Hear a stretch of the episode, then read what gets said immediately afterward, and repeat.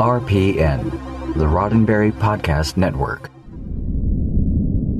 Mission Log, a Roddenberry Star Trek podcast. Episode 325 Prophet Motive.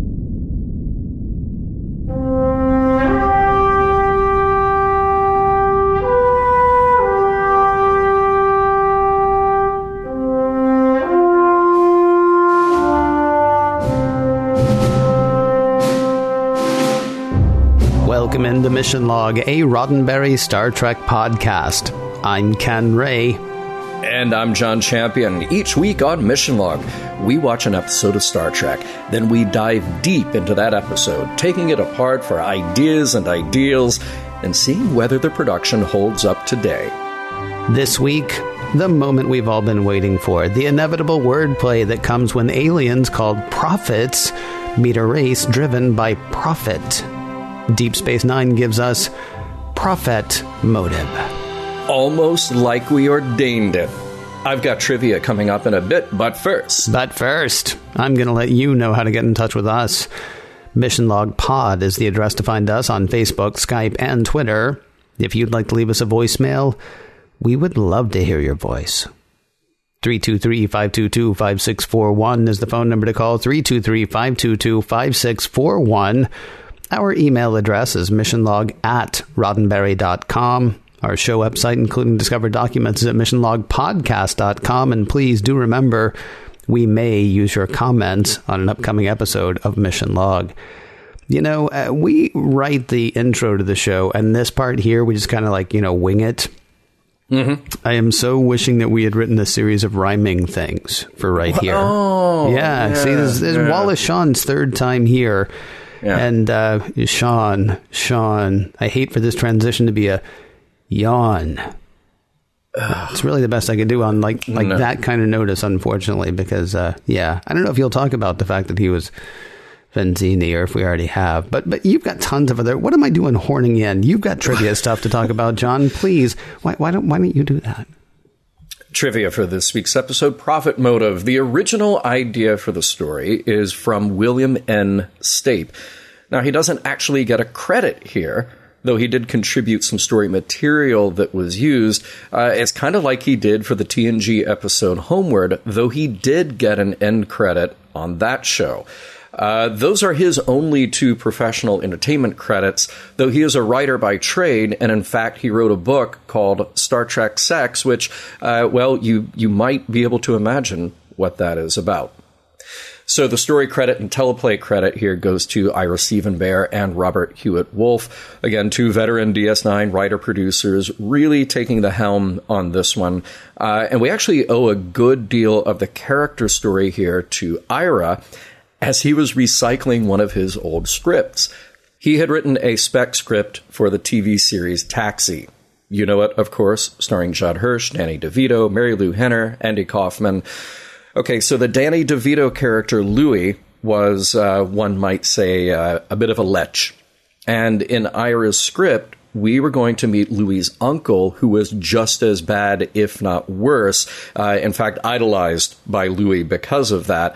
Uh, but the uncle had seen the error in his ways and cleaned up his act, much to Louis's horror. Uh, the script was never bought, but the idea stuck in Ira's mind, and here he got to use a similar premise for the Ferengi. Not bad. Can I do something really quickly? Sure. Just to save you from getting the emails, Christopher Lloyd was also a regular on Taxi. Christopher Lloyd, who of course was in Star Trek Three, the one without the whales. The one without the whales, of course. Christopher Lloyd, uh, and of course Tony Danza. I mean, look, Taxi had everybody. Uh, to this day, Christopher Lloyd's uh, The Reverend Jim has one of my favorite just one-liner jokes where he's literally he's on a payphone with somebody. He gets distracted. They're they're uh, talking to each other about something important, and then you just into the receiver. He goes, "Are you anywhere near a phone?" That's good. it's I so like that. good, See, right? Uh-huh. the one that I remember, of course, everybody remembers the yellow light thing. My favorite one was uh, half a million people at Woodstock. Without me, there would have only been four hundred ninety-nine thousand nine hundred ninety-nine. Oh, that show was so good. yeah. Today's episode is directed by Rene Auberjonois. Yes, Odo himself. Now, we know that Star Trek has been very accommodating to actors who want to learn the ropes directing. This actually wasn't Rene's first directing gig. Uh, he had done so before on two episodes of Marblehead Manor, a short lived comedy on NBC, also produced by Paramount. So Rene had the interest and the opportunity to helm a much bigger show with this than he had before, and honestly, he found it all a bit overwhelming. Directing was not his true calling, as it turned out, since there's a lot of decisions to be made and attention needed. It didn't stop him, though. Uh, this might be his first DS9, but he actually goes on to direct seven more episodes.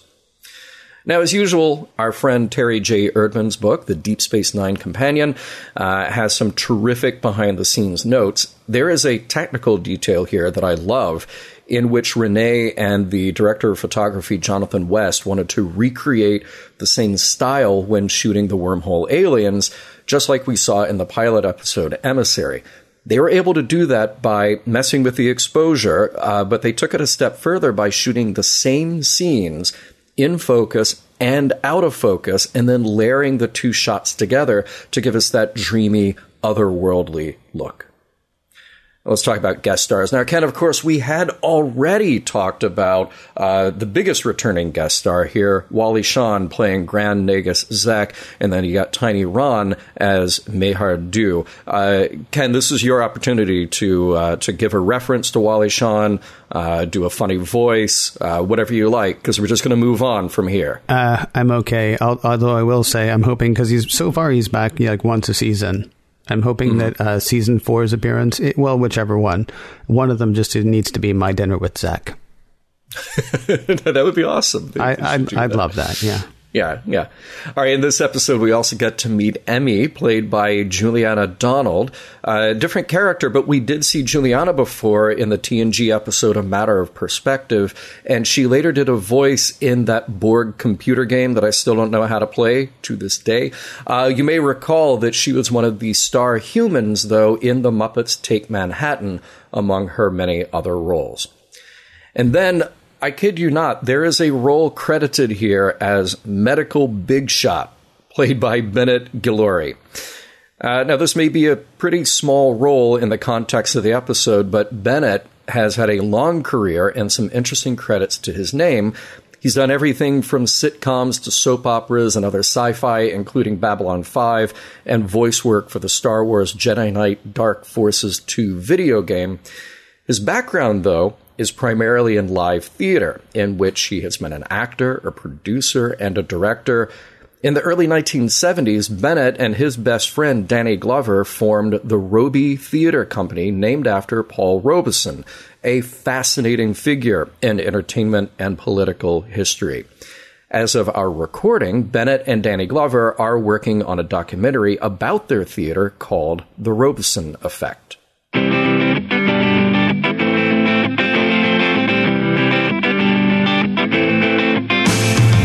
Make way. Make way for the Grand Nagus. He is in a good mood, feeling generous. He is humming. Something is terribly wrong. Prologue. Quark's finally about to get rid of those self sealing stem bolts he's had hanging around since season one, compliments of the Noh-Jay Consortium. He'll let him go for 10 bars of gold press latinum and a bit of oo-mox. And if you don't know what that is, ask your folks. Deal making in playtime interrupted by Rom, who brings news of an important arrival. Grand Nagus Zek is moving into Quark's quarters on Deep Space Nine. Act 1. Dr. Bashir gets a call from Commander Sisko. Come see me. When he arrives, why, there's no trouble. It's a gathering in Bashir's honor. The Federation Medical Council has announced the nominees of this year's Carrington Award, and Bashir is one of the final five. Dax nominated him. So, how does it feel to be the youngest Carrington nominee ever? It feels good, as in goodbye. Um, goodbye. Julian downs his glass of champagne and takes off. Catching up with him later, Dax is a bit bothered. Why isn't Julian excited? He says he is, though he knows he's not going to win. The Carrington is sort of a lifetime achievement award. He's far too young to win it. nominate him in 70 years, then he might have a shot. With the Grand Nagus Zek in Quark's quarters, Quark is bunking with Nog. There is a lot he doesn't like about it. Having to share the mess of Rom's place without Nog there to clean up, seeing all the things Rom has stolen from Quark. Yeah, Rom's not happy either. Quark's always thinking and mumbling. That does it. Quark will march right to his quarters and demand them back from Zek. Then again, Zek likes Quark and he barely even knows Rom. So Quark throws Rom at Zek, who does know Rom. He's glad to see Rom. He invites him in for a chat, which Quark horns in on. Well, great! Zek's got something exciting to show them both. He's revised the rules of acquisition. Quark's excited. He and Rom will be the first to read them, the first to take advantage of the new rules. Rules like if they want their money back, give it to them? It's then that they notice Zek's servant, Maihar'du, is crying. Act 2. Rule number 21 Never place profit before friendship. Rule 22 Latinum tarnishes, but family is forever. Number 23 Money can never replace dignity. Told by Quark to skip to the end, Rom reads Rule 285 A good deed is its own reward. Quark's not feeling so good. He's also confused. Hey, maybe the book is a test, a code, part of a plot to take control of the quadrant. Rom thinks the Nagus might be sick, but no, Quark knows that this has to be part of a bigger plan.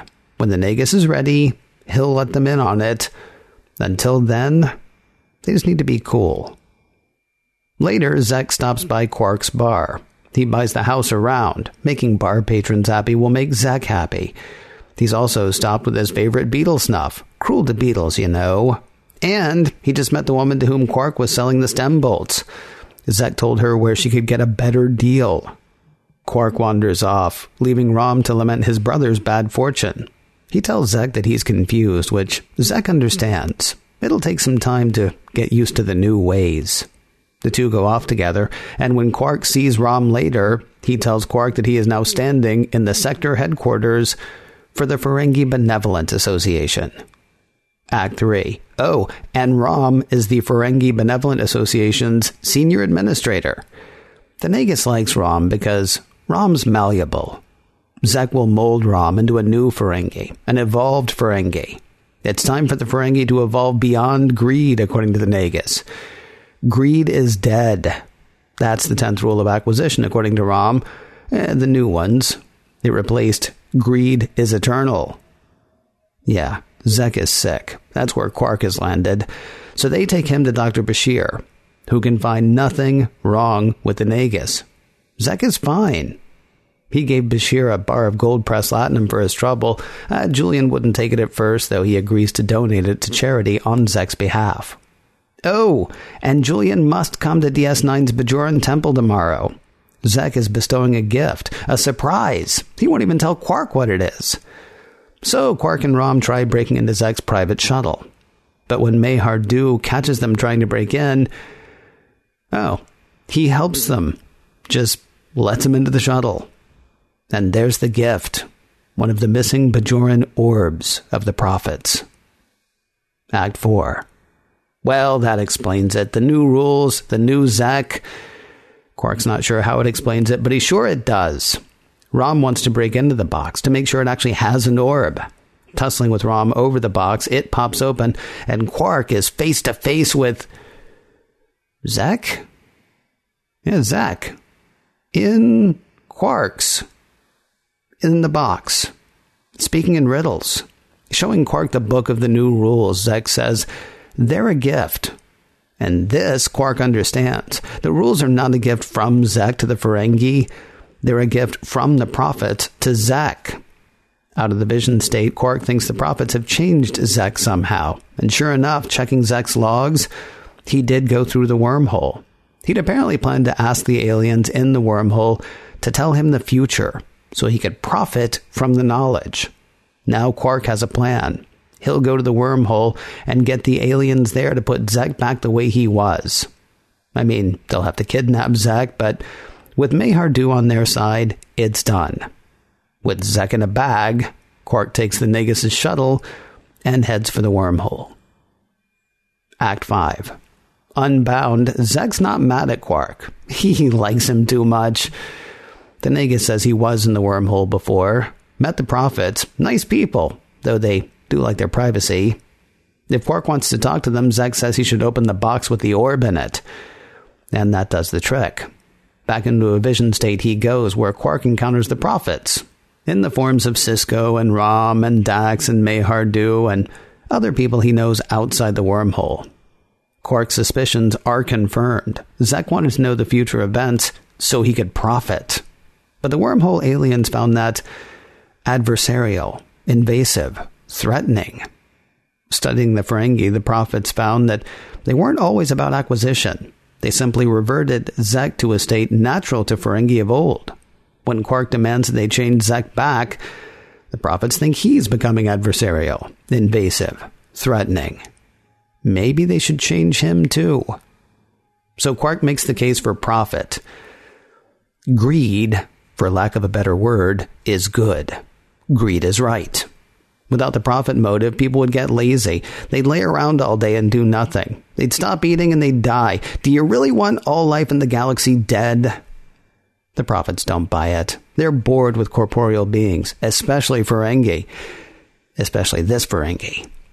They'll just devolve Quark to the same state as Zek and be done with the whole lot of them. But, says Quark, change me, and more will follow to find out why I was changed, just as I followed to see why Zek was changed. If you really want nothing more to do with this, don't change me, change Zek back. And, just like that, Quark's out of the vision state and back on Zek's shuttle. With a very angry Zek. A restored Zek. A Grand Nagus well versed in the old rules of acquisition. Looking for beetle snuff and ready to sell the orb to the Bajorans. Now, you may be wondering what's been going on with Bashir and his Carrington deal. He and O'Brien were playing darts at one point with the engineer ribbing the doctor about who's going to win the Carrington, since it obviously won't be Julian. And mostly he was messing with the doctor to screw up his game. Odo bumps into Bashir with good news. He's heard from a friend of a friend of a cousin or something that one of the other four doctors is not going to win the Carrington. Doesn't mean Bashir will, but he's that much closer. Bashir says he didn't think he was going to win before, and he still doesn't now, though he does confess to Odo that he has been working on his acceptance speech. When he doesn't win, with everybody around him, Julian puts up a good front. Dax says he seems to be handling it well, though Julian assures Dax he is not. On his way off Deep Space Nine, Zek is assured by Quark that every copy of the new rules of acquisition has been destroyed he also promises Zek that if anyone asks, he'll say he has no idea what happened to the charity money. Turns out, though, that Zek doesn't have any idea what happened to the charity money. As senior administrator of the Ferengi Benevolent Association, Rom skimmed enough profit for both he and Quark. The end. Oh man, Zek in a bag. Zek in a bag. It's it's not as cool as Zek in a box. No, but it's much more environmentally friendly. It, and, is. Uh, and less prone to dirtiness. Yeah, yeah, better for you than Zek on a stick. Hey, got sure. a question. Oh, you yeah. see, but the thing is, you love stuff on a stick, so I do. I, I do. I could see you yeah. going for that. Yeah. Um, uh, those were the same self-sealing stem bolts from season one, weren't they? From the Noh-Jay consortium. Oh, they have to be because it's what hundred gross, and I think that was exactly the amount uh, that the Noh-Jay consortium had traded. Yeah, Quark's been sitting on those for uh, for two and a half seasons now. Right. Yeah. Yeah. I hope that just by the time we get to the end of DS9, we'll actually get to see a self-sealing stem bolt. We'll get to see it in action. We'll know what they're used for. There'll be a, a whole episode where we, we really get into the details. Here, here's how I want DS9 to end. In fact, this mm-hmm. would have been a good launch for season eight for that documentary they made. Uh, yes. It just starts with uh, with um, with Morn uh, sitting on just a stack of those boxes. Yeah, on yes. some planet, someplace. Yes. From there, will he build his empire? You know, using his incredible um, uh, skills of oration. Yeah, I like that. That- that- That's a great one. And uh, so not only do we have those, but we also have reference to the reverse ratcheting routing planers, which Yeah. is great because now they're just having fun with words. And uh, I, I love that. And it just made me think it says sprocket, not socket. That's that's for you, Ken, and that's for the eight people in our audience who will get that. Remind me, were, were those plumbers listening to today's show? okay. Okay. Yeah. Um, hey, is uh, if we were to make it to the 24th century, um, would we automatically get a mute manservant? Because I'm wondering if that's just a common thing in the future. You see, here's the thing. I think you're you're bumping up with uh, one of the uh, one of the hardships of production, one of the realities of TV production. It is, as they say in Rule of Acquisition 135, uh, spend money on sets, not on extras. Oh, yeah. I'm guessing that's it. Although I do have a question actually, and do you know this? Did you come across this in your trivia? In the you know sort of part where where uh, Quark is actually talking to the Wormholians, Maihar'du opens his mouth and speaks, but it's not Maihar'du; it's one of the prophets. Is Yeah. that Tiny Ron, or did they dub in somebody else's voice? Uh, I'm told that is Tiny Ron. Really? My understanding is that that is Tiny Ron. So they had to pay him money. Then why didn't they have They- him talk this ser- this this episode? Yeah, but I guess that was that was a thing that he doesn't talk. Really? Yeah. Is, So why didn't Mister Homn, Mr. Homn. Homn, Homn. Mister Huh? Why why didn't why didn't uh, um, Lwaxana's uh, manservant talk then? You're saying this is just a thing in the 24th century. That's what I'm saying. I'm saying that you know, just uh, tall guys in the 24th century. Because in the 23rd century they could talk, right? Because Lurch was talking during uh, What Are Little Girls Made Of, wasn't he? Oh wait, he did. Yeah, I believe he? did anyway. Yeah. Yeah, it's been too long since we watched that. Maybe we have to go, go back and watch it again. I don't know. Yeah. Uh, we have some food here. Well, we have a drink. We have a few drinks, but the one that I wanted to point out was millipede juice. Hold the shells. Sounds terrible. Looks like lemonade though. Sounds terrible, but you know, with the shells, it's a thousand times worse. Oh, okay. It's pulpy. It's pulpy. I wondered if they had that on uh, on the menu at uh, Star Trek: The Experience. Like I, I have a menu around here somewhere, I think, and I, I don't think that was on it. You know. I was saying this whole thing about uh, Bashir being the nominee for the Carrington Award. Of course, he should be a nominee, and he should probably win. Don't all those people back at Starfleet know that he brought a dead guy back to life? Did anybody read that report, or do they just sort of, you know, brush that one under the carpet? Well, I mean, here's the thing though. When he says, Quark, if you don't get out of here, I'll perform more tests on you.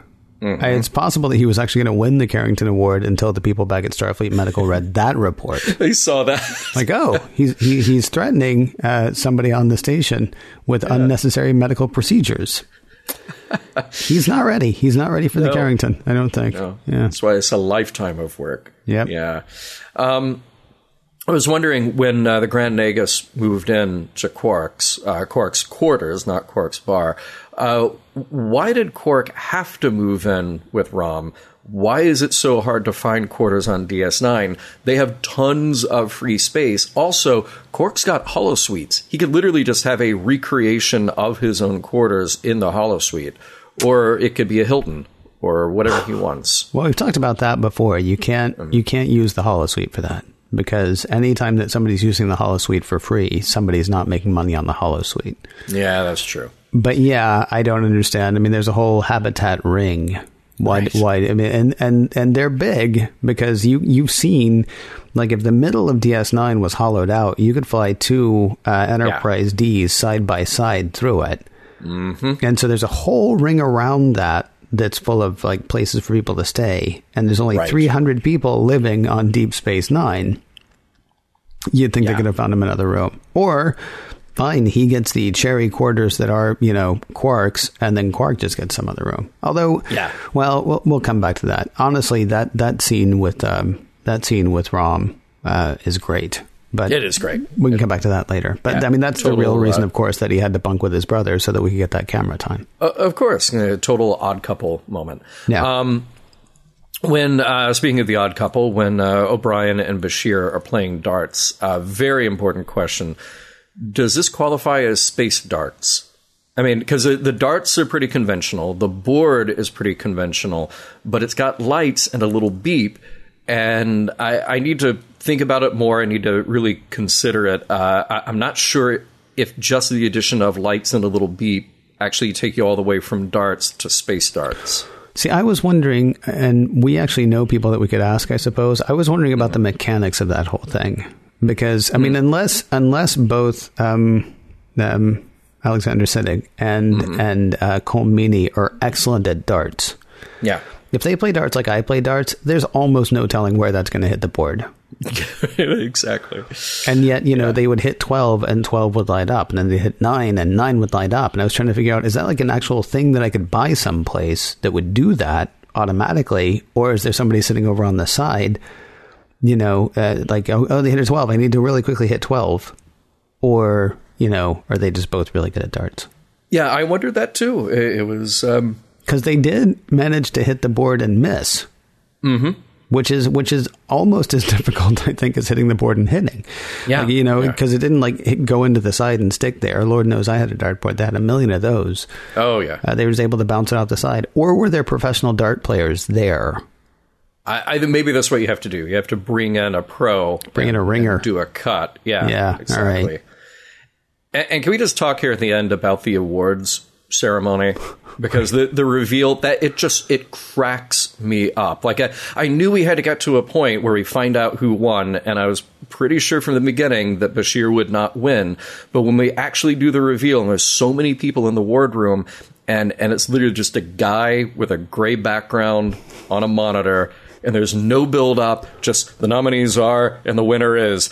And like, who would be tuned into that? At a, there's a broadcast on Subspace everywhere. There's no band. There's no comedian. There's no shots of the audience. Um, There's no acceptance speech. there's no acceptance speech. It, it, it's so thoroughly contrived as the most boiled down way possible to convey this on TV, um, and it really made me sad that there was no there was no Rob Lowe singing "Proud Mary" with Snow White.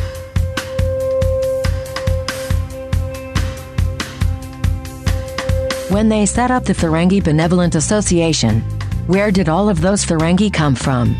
There seemed to be 47 of them, or something. Normally, we see between two and four Ferengi at a time. Where are they hiding?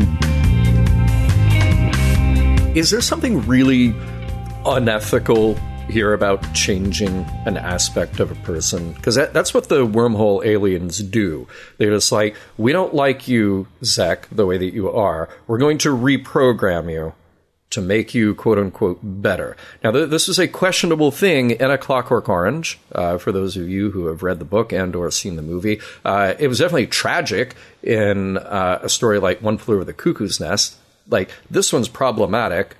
Let's change them. Um, so here it's played for laughs. Uh, but the wormhole aliens literally change Zek into someone who is not Zek, and they are perfectly content to do that again with Quark, given the opportunity. And maybe just all the Ferengi. Maybe uh, Quark, uh, when he said, you know, well, more Ferengi will follow me because they'll be trying to figure out what happened, and the wormhole aliens will be like, yep, we'll change them too. Keep keep sending them this way. We'll just uh, we'll just keep going. Yeah. So if you're actually asking if there's something unethical about it, I I think we're probably going to go with yes.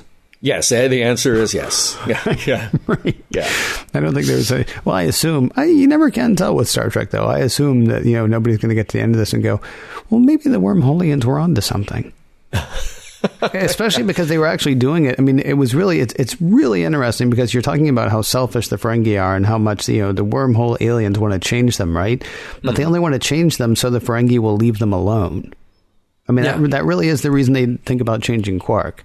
Like, you could make the case that they decided to do that with Zek because Zek was unethical. You know, they found him aggressive and all those things I said during the recap. Right. But then, like, Quark is there, and and there's like, ah, I'm bored. I'm bored. I'm bored with him. Just change him like the other one, and, and then we'll be done with them.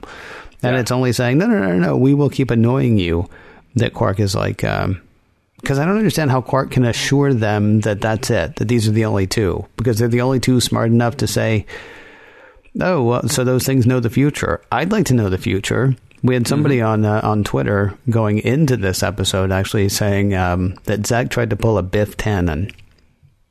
Oh yeah, that's a good way of putting it. Yeah, Yeah, and I was like, Yeah. oh yeah, he does, doesn't he? For people who don't know, Biff was the bad guy from Back to the Future 2 who finds out that Marty McFly and uh, and Doc Brown have access to a time machine.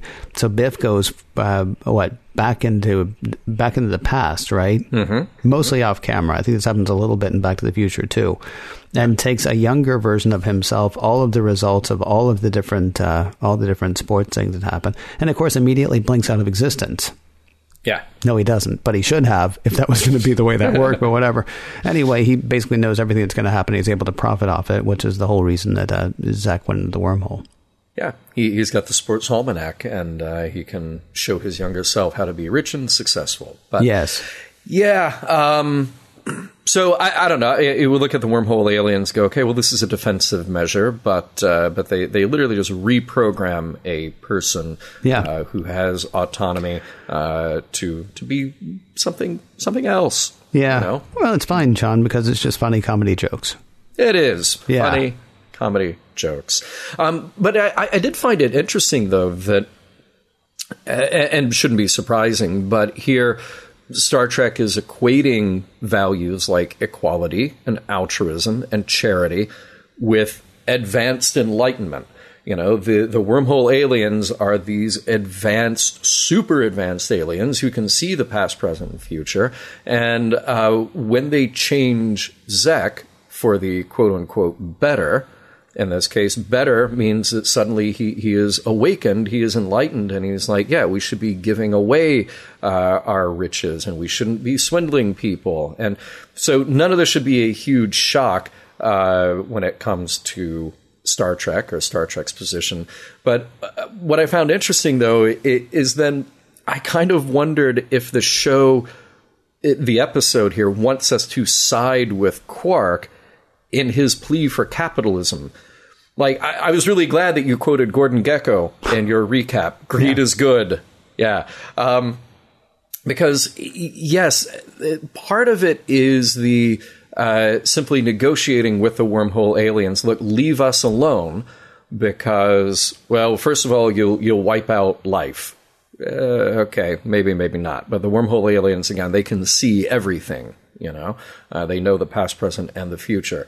Um, and but he's making this impassioned plea basically explaining saying like yeah you know uh, if everybody has everything they need they're just going to get fat and lazy and we can't have that. We have to have this uh, profit driven society to be anything uh, decent to to actually grow and progress beyond who we are um, so i just i, I kind of wondered for a moment like is the show actually do the writers of the show hope that we will side with Quark in this argument?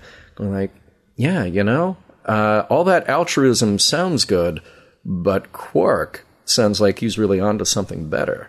All right, you just you just like uh, gave me five things I wanted to address. and Okay, I, I go don't even know that I'll remember all of them. All right. Um, I'll, go all the way back to your first thing about the wormhole aliens. I don't. uh, They're not necessarily super advanced. I mean, you can say, well, they can see the past, present, and future, and so they're so enlightened. But they're willing to completely wreck somebody's head just because they're tired of talking to them, right? I mean, uh, their ability to see the past, present, and future isn't necessarily that they attain some sort of enlightenment. It could actually be a, a problem. It could be a condition under which they suffer or from which they suffer, right? They're just not, they just, they just don't experience time in a linear way. And I'm not saying that it is necessarily a bad thing or that they suffer from some sort of condition. I'm saying to assume that they're, you know, enlightened just because they happen to experience time differently isn't necessarily, you know, the case. I mean, witness the fact that they're really completely petty. They just want Quark out of their hair is why they're going to change him. Not because he's bad, just because he's annoying, right? Yeah, yeah. Um, as far as what you're saying about did the writers want us to side with Quark, there are two things that leap to mind there. One is um, um, Ira Steven Behr and Ronald D. Moore are on the record as saying that they thought the Utopia stuff was crap. They're on the record as saying that. So, sure, they may well want you to think that. And the other thing is, in sort of the same way that you uh, said, um, I was watching Quark and I was like, this is the Kirk speech, but like, you know, drawn out. This is the Kirk speech, an exaggerated Kirk speech a la This Side of Paradise. We always used to joke when we were watching TOS if, if you ain't working, you ain't living. Is, right. is pretty much yeah. you know Kirk's feeling, and that is the the case that uh, that Quark makes in this episode as well. Now, I don't know if Quark actually believes it. He does, I think, because he's Ferengi, but he is also at that point just trying to figure out what's going to get everything back the way he wants it to be. Um, one of the wormhole aliens does say, um, "Your argument is specious. All all life will not be, or all corporeal life uh, will not mm-hmm. be erased uh, if mm-hmm. we don't change Zek. So yeah. I don't know that Quark believes it as much as he says he believes it. He's trying to say what he, you know, thinks will get the aliens to do what he wants. But I think Quark does believe it to an extent. I mean, he does subscribe to the Gordon Gekko uh, Gordon Gekko philosophy. I would imagine. I, I, think he's totally bought into it. Yeah. Yeah. Yeah, absolutely does. Yeah. I mean, uh, part of the thing in this episode, though, is that it it made me want to see this actually play out. So I, would like to actually see the episode where the political, social revolutionary tries to change Ferengi society. Mm-hmm. Now, I, I, don't know that the uh, put yourself into Ira's shoes or Robert Hewitt Wolfe's shoes or Rene's or whomever, and I, I, don't know that you can very easily, in the middle of a run of a show like DS9, go, you know what? we're going to completely upend everything that we've established about the Ferengi, and uh, we're going to do it starting with Zek all the way down. Um, first of all, you you then create a huge point of conflict, uh, which I think would be a detriment to DS9 because we have these other interesting threads to follow. You and I both love uh, what they've done with the Cardassians. We haven't yet gotten fully into what's happening with the Dominion, so this would be like a, a whole other thing to follow if they had actually done it. Um, but it's a little bit of the reset button here. Like you create this intriguing idea where you go, well, the, the most capitalist of all the capitalists, Zek, who would lie, cheat, and steal his way just to make a profit, and he is looked up to by all other Ferengi. We're going to completely change him out. Um, I I sort of want to see what would happen if you didn't get to reset that. And uh, like I said, I, I don't know if just maybe the show felt like it didn't have the confidence to do that, or if it would have been too radical an idea. But I, I think back to uh, some of our conversations about the Klingons, where the Klingons back themselves into this corner where they're being incredibly unethical and dishonorable in order to maintain the the veneer of honor.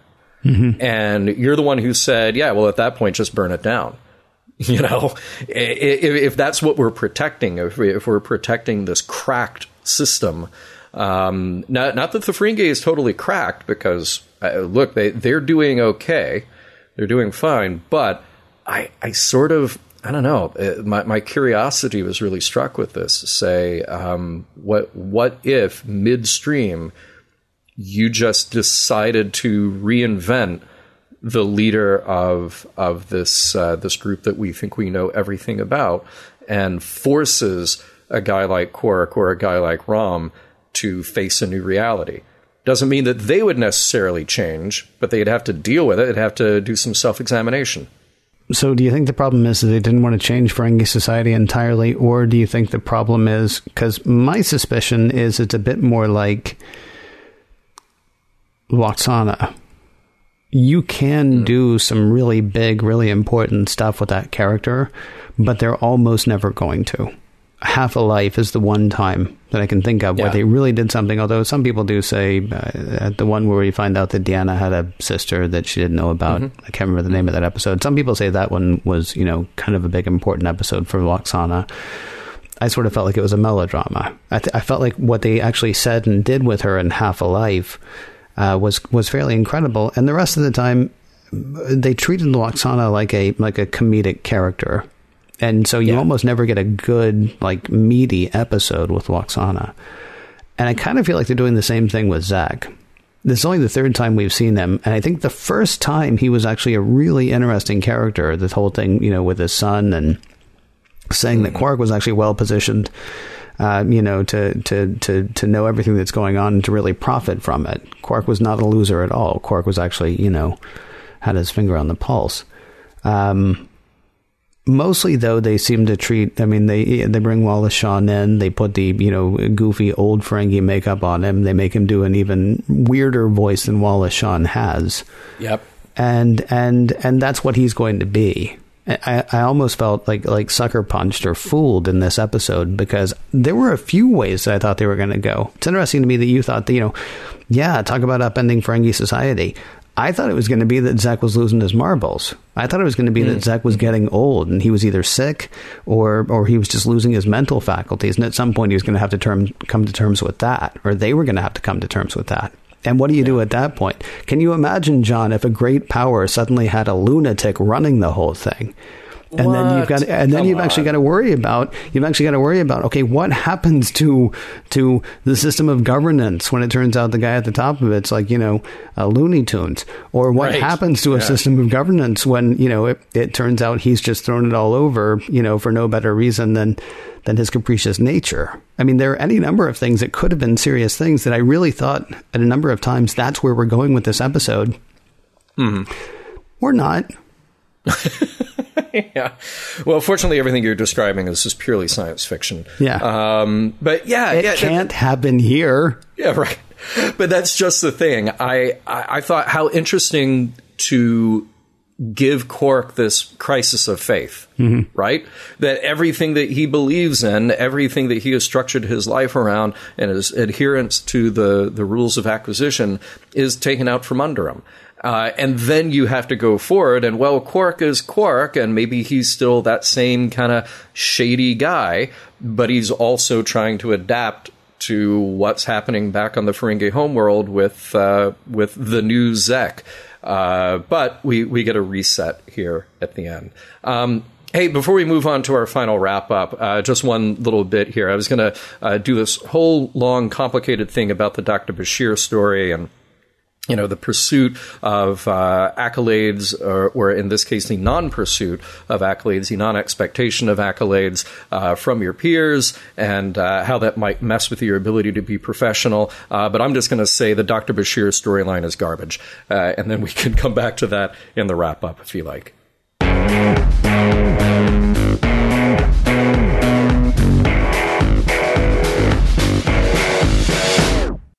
The worst part about all of those extra Ferengi, to keep Zek's secret, each and every one of them will have to be killed.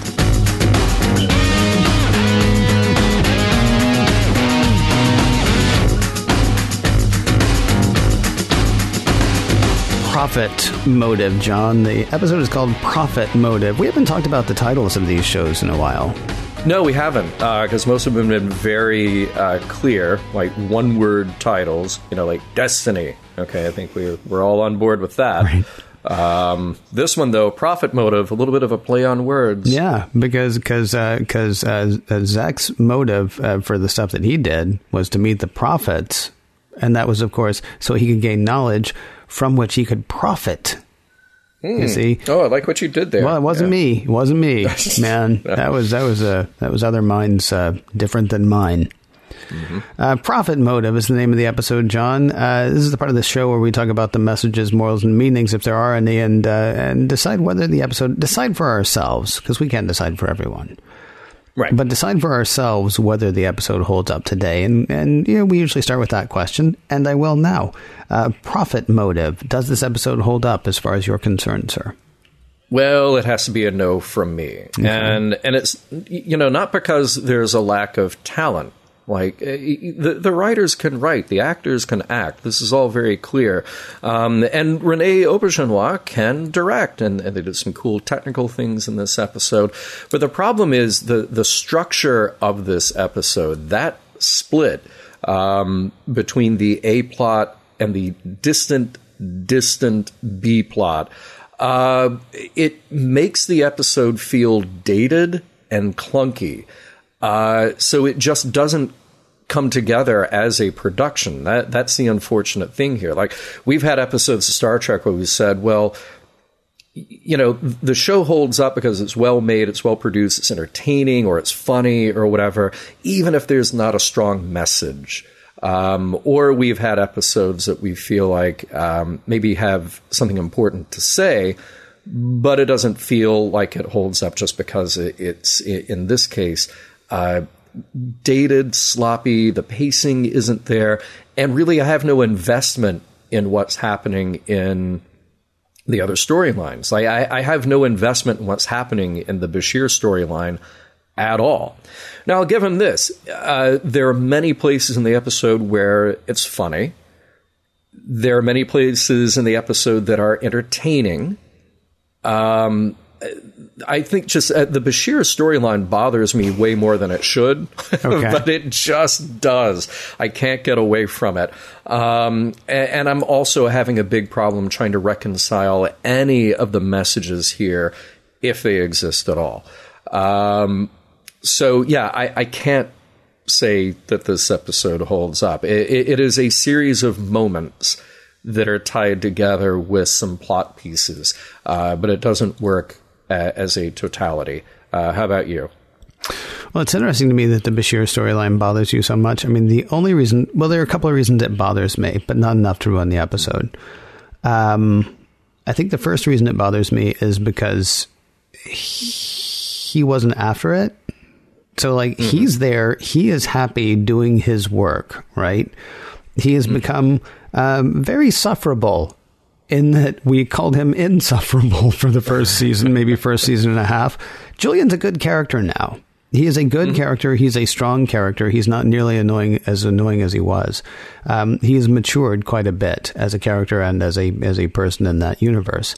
Uh, season one, he would have been bugging Dax to submit his name, and he would have been bothering everybody about, well, why don't you think I'm going to win? You know, all that stuff. And he's a, he's a mature yeah. character here, and so that's kind of neat to see. Um, that part I thought was really cool. Uh, the, uh, what bothers me about it though is he wasn't looking for it. Then it's thrust upon him. Then everybody's giving him grief about the fact that he's not going to win, and then he doesn't win, and everybody's just like gone. I mean, that it, it, felt like uh, it felt like um, mind games with one of your characters. It felt like a tiny bit of torture with one of your characters, which you know is kind of a bummer, but at least it does show that he's matured a bit. I will say and I mentioned it earlier, uh, the scene in Rom's quarters between he and Quark um, is is is surprisingly good. We get such little hits of of Max as Rom so far, right? Mm-hmm. He might be in like half a scene, and he's he's comedic. He's like he's like Chico Marx, but not as funny, right? and and the thing is, when he gets more time, he can be more subtle and that was actually great to see. So you said, well, the acting is always good. I want to call him out specifically because I thought there was, I mean, it's still sort of like, you know, broad comedy. It's still, you know, like, like a bad Abbott and Costello sometimes. Mm. But there were so many different ways to play those scenes, and I felt like he played them a lot in a lot of different ways. So that was kind of great it, it, to see his character be more of a character and less of a prop. That was neat. Yeah, um, and yeah, the rest of it's just not nothing. Yeah. Well, and I want to be clear that it, uh, what you mentioned about Bashir, I, I think is a redeeming quality mm-hmm. here. My problem with the Bashir storyline is not Bashir. Right. He's he's good in this. The handling of that storyline is awful. it's it's really just so bad. He's the best part of it. Uh, but but building up this thing that ultimately is just nothing at the end, and everybody around him acting kind of terrible. like, yeah, I, I get it that with your best friend there can be some good natured ribbing and trying to throw each other off their game. Like that right. that there is some truth in that, but when you compound that with everybody else, uh, it, it yeah, it, it just should not have been in there yeah. at all. Yeah. Uh, any any any lessons? Any messages? Well, that's the thing. I was trying to figure out: is there something from the Bashir storyline? And and I think really not. Uh, but as a character thing, he's behaving now as he should have, which is to say, he's got some humility, and he's not getting his hopes up, or at least he's not showing it cute that he's writing his acceptance speech. This is everyone else around him acting weird and unprofessional. Um, is there a lesson from the Quark story? Well, uh, hmm, I, I I wish that there were, but unfortunately, it's just a reset. We we start to explore this really radical idea.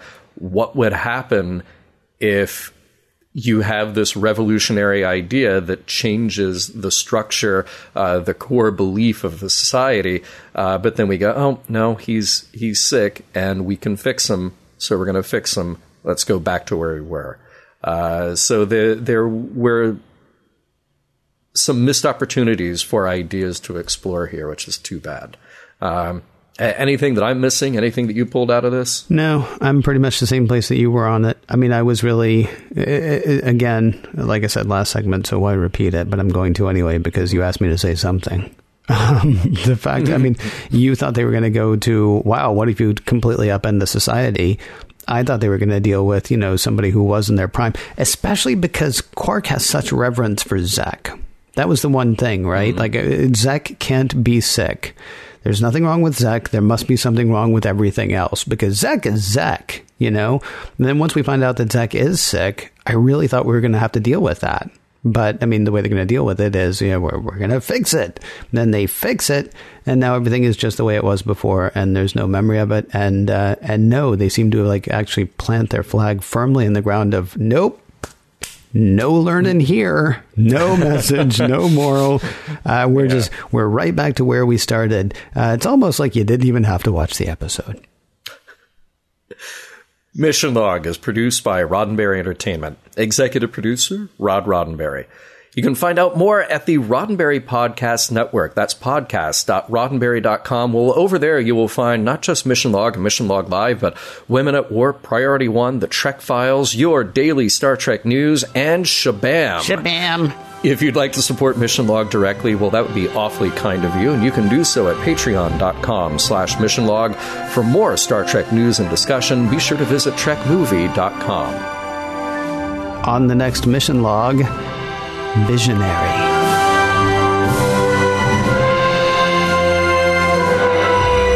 Some of the music for Mission Log provided by Warp 11, online at warp11.com, and from the album Messages by Key Theory, free to download at kitheory.com.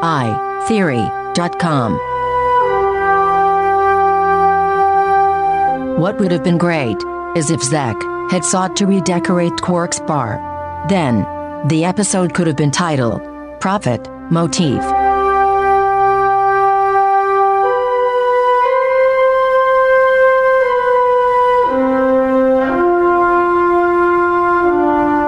And transmission.